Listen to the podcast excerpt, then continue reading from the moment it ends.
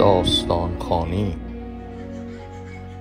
این هفته داستان یک حبه قارچ، نوشته و اجرا میترا درویشیان.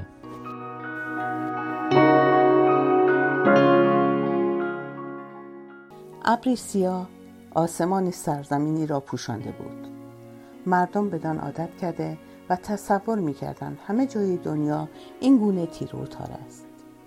معلم جوانی با سواد و اهل مطالعه فهمید که آن ابر تیره از موقعیت این سرزمین سوء استفاده کرده و بر آنها حکومت می‌کند. سعی و تلاش بسیار کرد تا بچه‌ها را آگاه کرده علیه ابر سیاه به پا خیزاند. بچه‌ها به حرفایش گوش می‌دادند، ولی وقتی به خانه می‌رسیدند و گفته‌های آموزگار را با والدینشان در میان می‌گذاشتند، آنها حرفایش را مزخرف می‌خواندند و بچه‌ها را تهدید می‌کردند که اگر می‌خواهید خانواده سالم بماند، به این حرف‌ها گوش ندهید.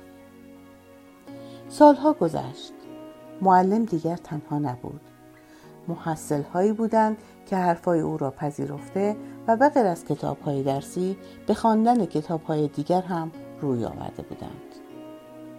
معلم پیرو بازنشسته شد، اما محصل‌هایش که حالا دیگر بزرگ شده بودند، مرتب به دیدنش می‌آمدند و با او مشورت می‌کردند و برای نابودی ابر سیاه به دنبال چاره می‌گشتند.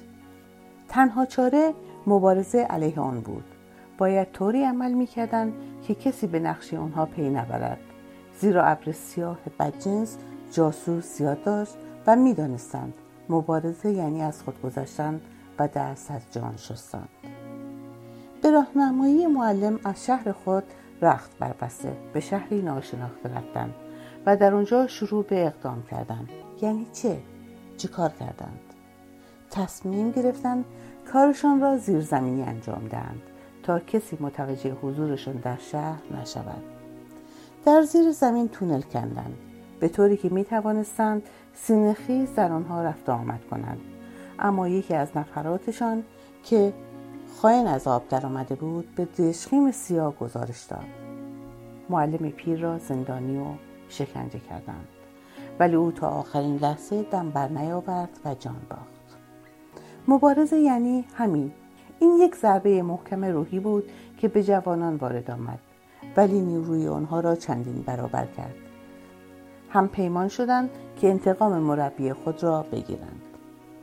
به صورت پارتیزان هایی در آمده بودند که بعضی از مردم روی سطح زمین هم متوجهشان شده و در دل امیدی به آنها بسته بودند. پارتیزان های زن و مرد همه با هم بودند، ولی آنچه آنها را اذیت میکرد زردی رو و ضعف و گرسنگیشان بود. گاه جای جای شهر پدر و مادرهایی که فرزندانشان به مبارزین پیوسته بودند، برایشان تخم مرغ یا سیب زمینی می‌گذاشتند.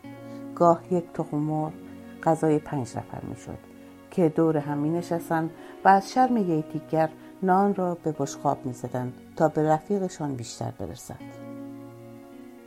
روزی زینب با هیجان خود را به دوستش رساند و در حالی که می‌لرزید، دستان سیاه و خاک‌آلوده‌اش را در جیب شلوار برد و قارچ کوچکی را مانند دانه الماس نشانش داد و گفت: وقتی دنبال خوراکی می‌گشتم، این را برای تو پیدا کردم.